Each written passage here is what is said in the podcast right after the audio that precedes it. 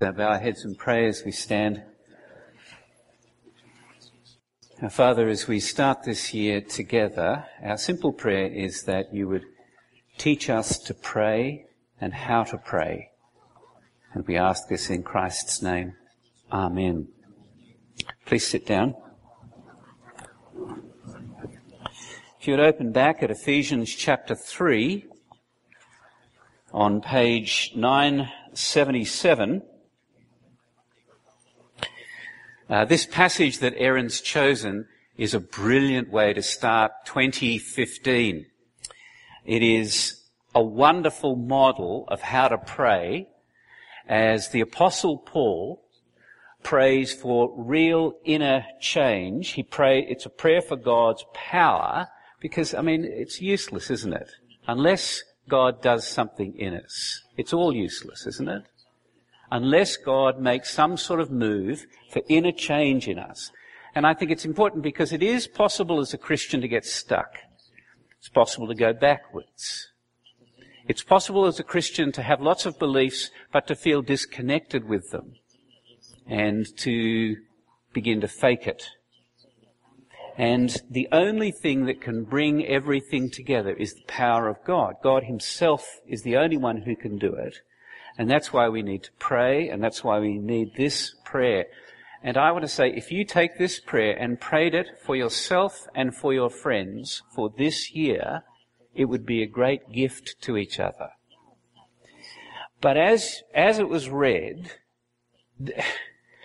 I mean, we need to take a breath, I think, because the prayer itself takes our breath away. It's just seven little verses, it takes less than 60 seconds to read, but it pushes the boundaries of what we know and what we can imagine. It pushes up in the, up right up into the dimensions of the love of Jesus Christ and down into the depths of our heart. And Paul's assumption is that our hearts are just not deep enough or strong enough or clean enough to contain the greatness of his love or to retain the greatness of Christ's presence. And so Paul, he, he, he prays this prayer so that God would strengthen the hearts of the Ephesians, that they would have real ongoing transformation. He's not praying more theology or more good feelings or more good decisions into the Ephesians. He's praying that God's power would directly enter into their hearts and strengthen their hearts so that they would know the love of Jesus Christ which surpasses knowledge. And he's writing to a Christians who are having a rough time. Ephesus was the center of the occult, uh, really pretty much in the Roman Empire. Not um, certainly in Asia Minor, not the cute magic of Harry Potter and that kind of stuff. This is the ugly stuff brutal spells, poisons, witchcraft, curses. In fact, when Christianity first went to Ephesus, when the Apostle Paul first preached the gospel, and people were converted and came to Christ in numbers, there was a riot that broke out. And the Christians together brought all their books of magic spells and witchery and burned them. And Luke tells us in the book of Acts that it was worth millions of dollars in today's currency. So there's one way to make yourself unpopular in Ephesus. It's to say, it's to convert to Christianity and be open about it and say, I serve Jesus Christ as the only Lord.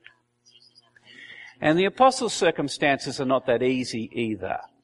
Uh, just have a look at the verse before our passage, verse 13, and the verse after, 4.1. He's in prison. He says, I ask you not, 3.13, I ask you not to lose heart over what I am suffering for you, which is for your glory. And then 4.1, I therefore, a prisoner of the Lord, urge you, etc., etc.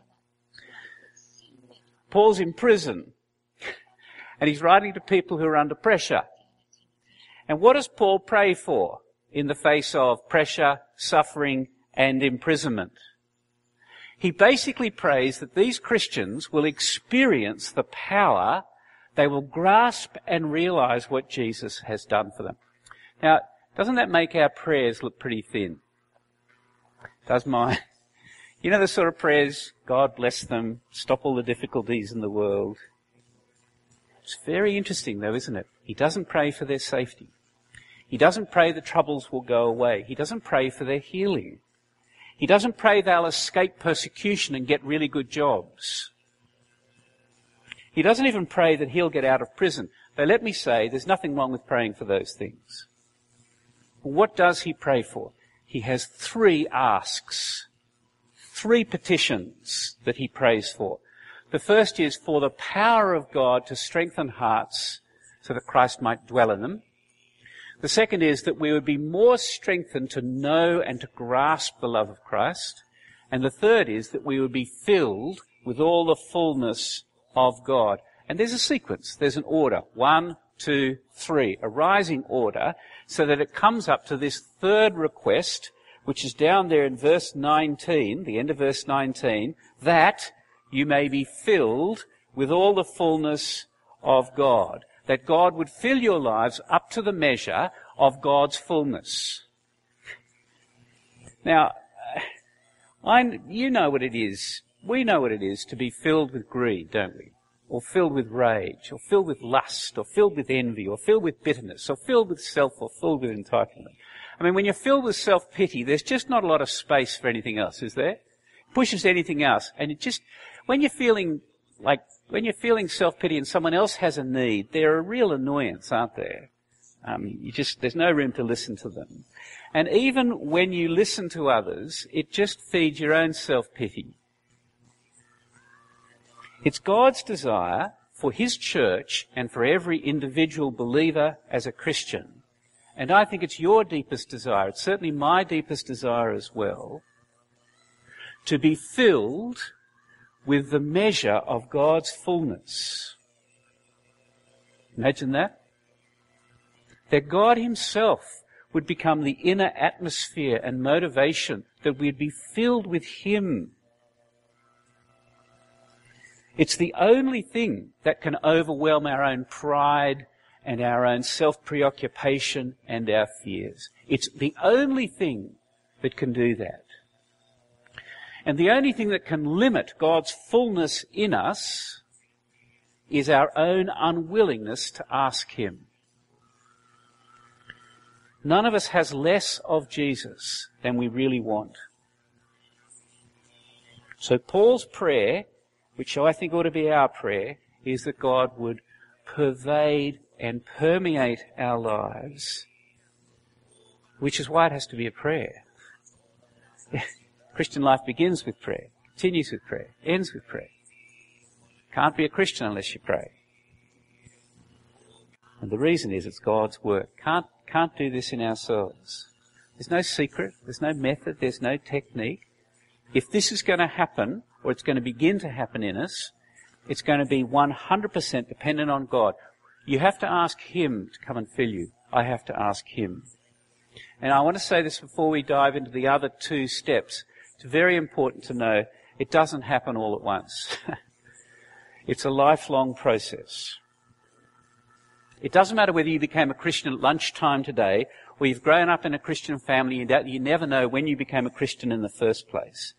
This is a process of being filled increasingly until the day when we face, we see Jesus face to face. That means if you've been a Christian for more than a year, you ought to be able to look back and see changes in your own life or at least those around you ought to be able to see some changes. You should ask them. Uh, for Christmas, I received a very generous gift. It's a plastic cover for um, a smartphone. And the instructions on the uh, plastic case are full of lies. Full of lie, outrageous, overblown claims. Let me read to you from the packaging. It says, You've purchased a case uh, that is second to none. And most importantly, you've joined a community of people who live their lives to the fullest. I can share my case with you after you. It says, let this case be a symbol of the freedom you have to go more places and do more things. It's ridiculous. But it's advertising. Yeah? But what the apostle Paul says here, to be filled with the fullness of God, it's not advertising. And the reason is in verse 20.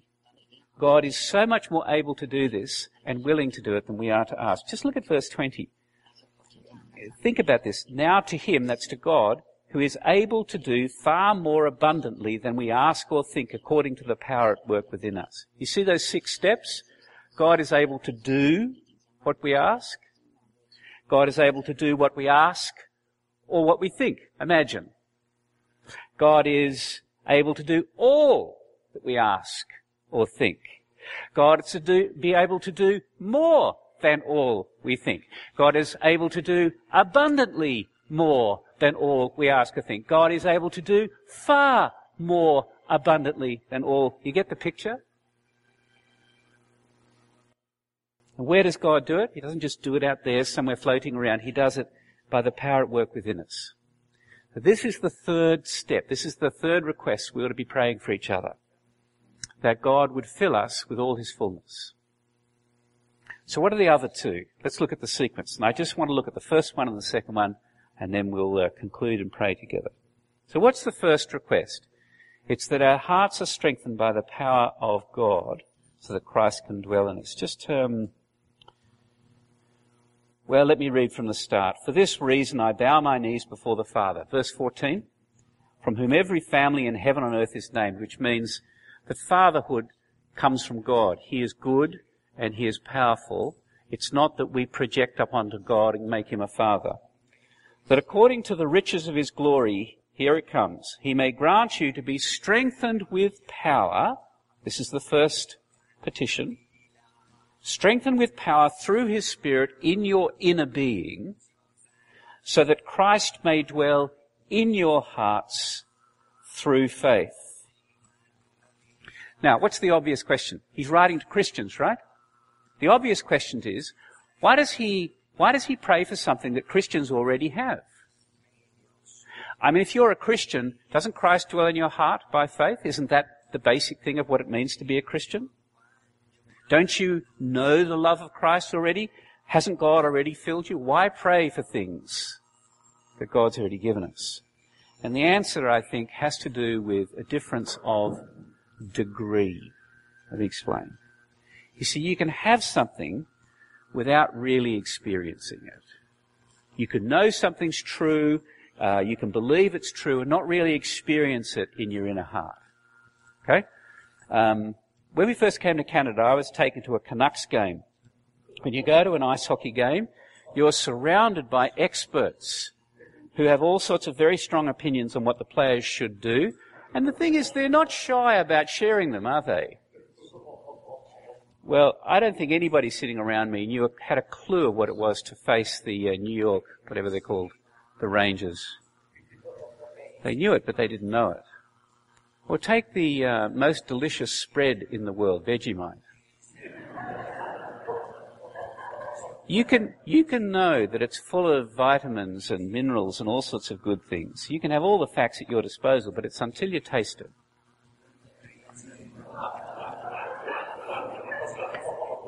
You know what I'm saying.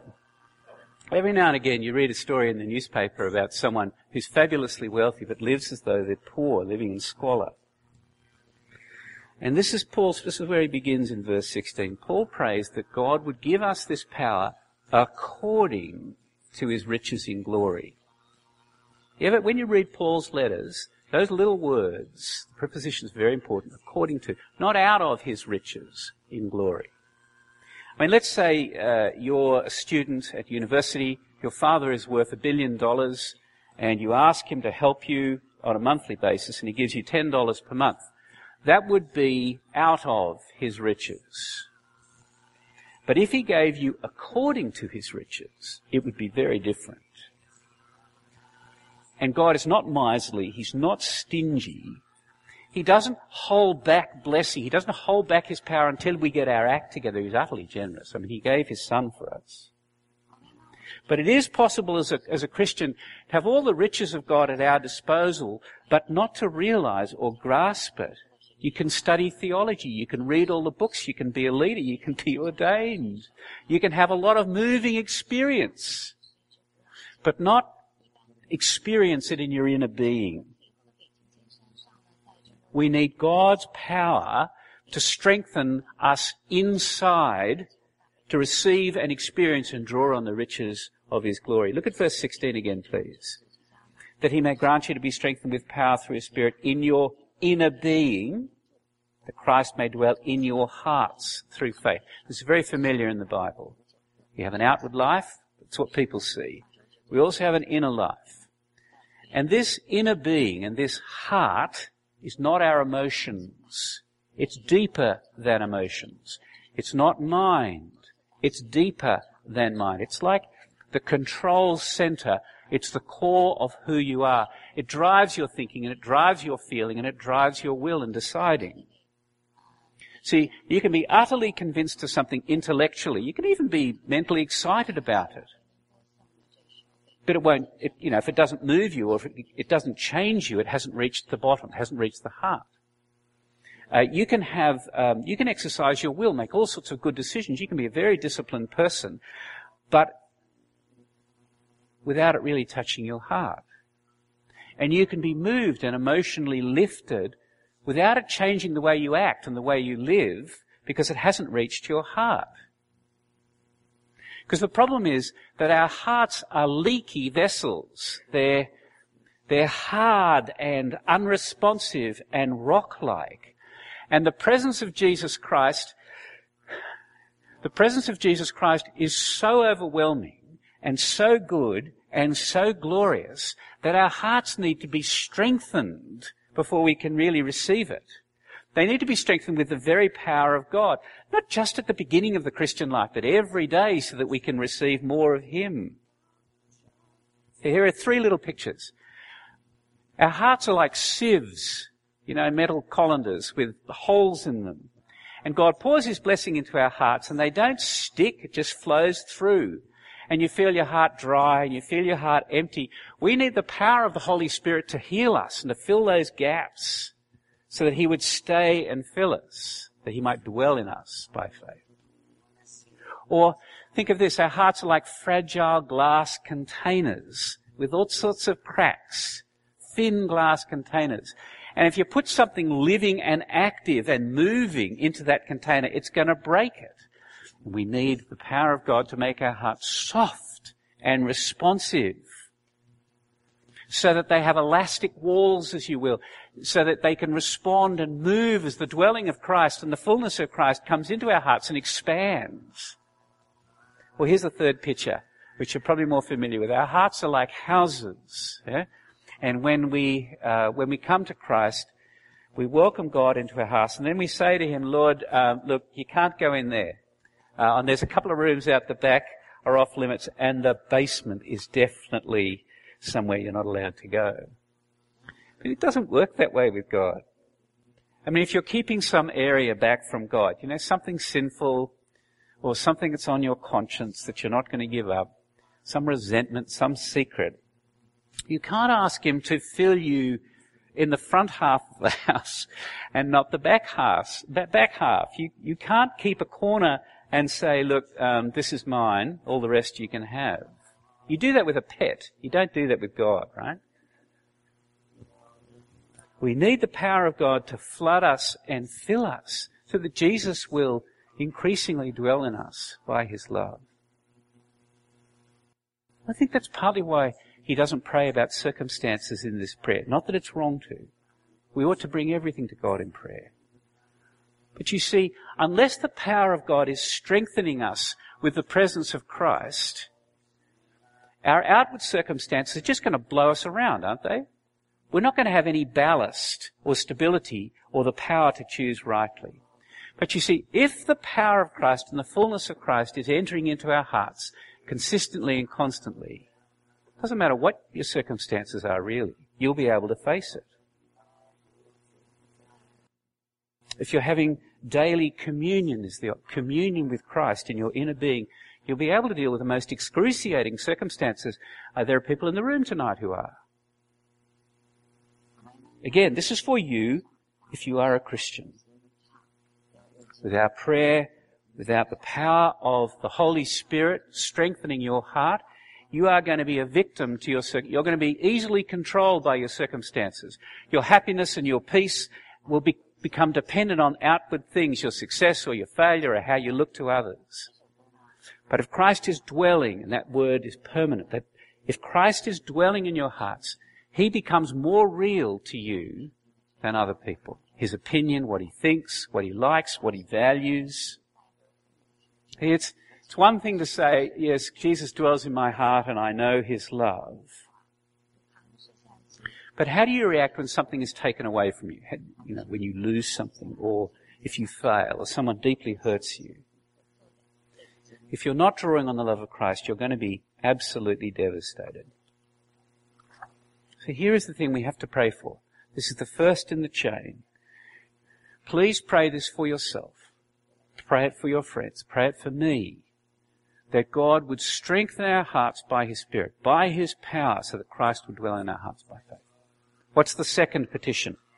Number two, verses 18 and 19. It's strength again to grasp the love of Christ. Verse 18. Now, this is a bit uh, strange, but let me start at the end of verse 17.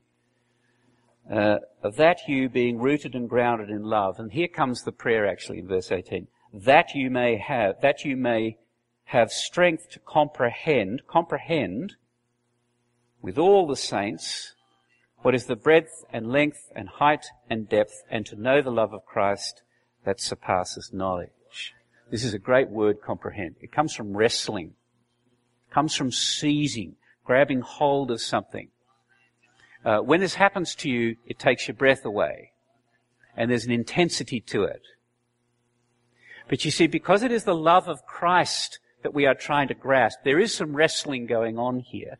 Because the love of Christ is more, it's more wonderful than we can imagine. You know, the love of Jesus is always greater than our experience of it. And you can experience some things without grasping it. This comprehend word. It's not really a mental word. Grasping it. I mean, you can ski Whistler Mountain, but you don't grasp the mountain. You can know something of the love of God, but only when God gives it in an increasing and expanding way, and we have an increasing and expanding grasp of it. That's when we begin to feel sorry for ourselves and begin to being use, be useful and start, start helping others. It's only the love of Jesus Christ that can draw us out of our own jealousy and self-pity and preoccupation. We have to pray that God would give us strength to grasp the love of Christ, which is ungraspable. Uh, two weeks ago, I was uh, sitting in my car waiting in line to pay a ticket in a parking lot. And is it me, or have drivers in Vancouver got worse?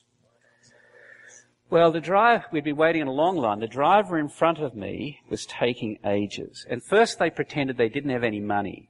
I was searching around the car. And because I was parked at 45 degrees, um, I could hear the conversation. Then they started to bargain with the attendant about the ticket. It was $2.50.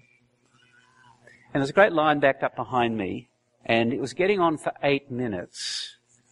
I was in a hurry, and I was, I was full of anger. I was doing all I could not to roll down my window and yell something. And I'm not going to tell, you what I was thinking. I did now, you'll be grateful. It's the rector of St. John's. I did restrain myself. Um, but I drove up, I was full of rage. Absolutely stupid. And as I began preparing this passage, I began reflecting on the love of Jesus Christ. And it came, it was very obvious to me, thank you, Lord. But what I should have done, and what I'll do next time, is just get out of the car and I'll go and pay the $2.50. Isn't that an easy thing to do? But you see, I was so focused on myself at that time, I wasn't even thinking about the love of Christ. So what Paul does is he meditates on the dimensions of Christ's love so that we can grasp something of its surpassing knowableness. And you know, um, here we are tonight, beginning of 2015. We're going to be exploring this for all eternity. We never come to the place of exhausting this. And Paul just throws this out. He speaks about the breadth and the length and the height and the depth of his love. How broad is, how wide is the love of God? How broad is it? Well, it's wide enough for you. It's wide enough for every kind of person. It doesn't matter who you are, what you've done, where you've come from, what your pedigree is or isn't. It cuts across every prejudice and every arrogance and every judgment. And also, it's so wide, it means we shouldn't give up on anyone. If you're someone who gives up on people as a Christian, you haven't grasped the breadth of his love. How long is it? Well, already in the book of Ephesians, Paul has said that before the world was created, before clocks were in, before time began, Christ loved us. And he promises, Jesus promises, I will never leave you. I will never forsake you. There is nothing that can separate us from the love of God in Christ Jesus. Nothing. Life, death, things present, things to come, angels, powers, height, depth. His love is eternal. What's the height of his love? Well, the height, the highest place is at the Father's throne. And if you trust in Jesus Christ, you've been raised with him and you are seated there at his throne. As John, uh, as Jesus said in the prayer in John 17, Father, I want to come back to my position of glory with you and I want to bring all those people with me. And what's the depth of his love? Well, of course, he came from heaven above. He entered our world pluck us almost out of hell. And on the cross, he was plunged into the deepest depths of the bottomless pit for us. He took our own darkness and depravity into himself. He was utterly drowned in the depths of hell to raise us up. There's dimensions of, we could, we could talk about this all night. But you see, when we don't see the breadth and the length and the height and the depth of, of the love of God in Christ, what happens? Christian life becomes a bit of a grind. Bible's dull. Church is a bit of a duty. Prayer becomes less frequent, a bit of a chore. And Jesus becomes less real. And other people become more real, and you quickly become overwhelmed by outside things. People become more annoying very quickly. It's harder to give. It's harder to take joy in things. You begin to feel like a fake. That's why it's so helpful, this prayer that the apostle gives us. He lays it down. And I think, you know, I know we've been, you've had a bit of a holiday and we're getting back into things. But if you're feeling lethargic in your Christian life and half committed, or if you're feeling you're blown around by external circumstances, or if you're unsure of the love of Christ and the presence of Christ, pray that God would strengthen you, that you may grasp the love of Christ through its dimensions. Think through its dimensions. It'll melt your heart. You do it in the presence of God. He will make your heart receptive and responsive and sensitive to His goodness. I think that's why the apostle puts this little line in there with all the saints. Because it's not something we can do on our own. Prayer is hard. He says in verse 18 that you may have the strength to comprehend the love of Christ with all the saints. Saints are not stained glass Christians. Saints is just an ordinary Christian. We need each other for this. And one of the ways that you know that God is filling you with His fullness is that you set, on, set your heart on the importance of the Christian community. You see, if your roots go down into the love of Jesus Christ, you see the church not just from a human point of view, you know, we're, we're an odd bunch and full of weakness and at best irrelevant to most people in the culture. God's point of view is very different. We sang tonight about God filling the world with his knowledge, with the knowledge of Him. Do you know how He's going to do that? Ephesians tells us.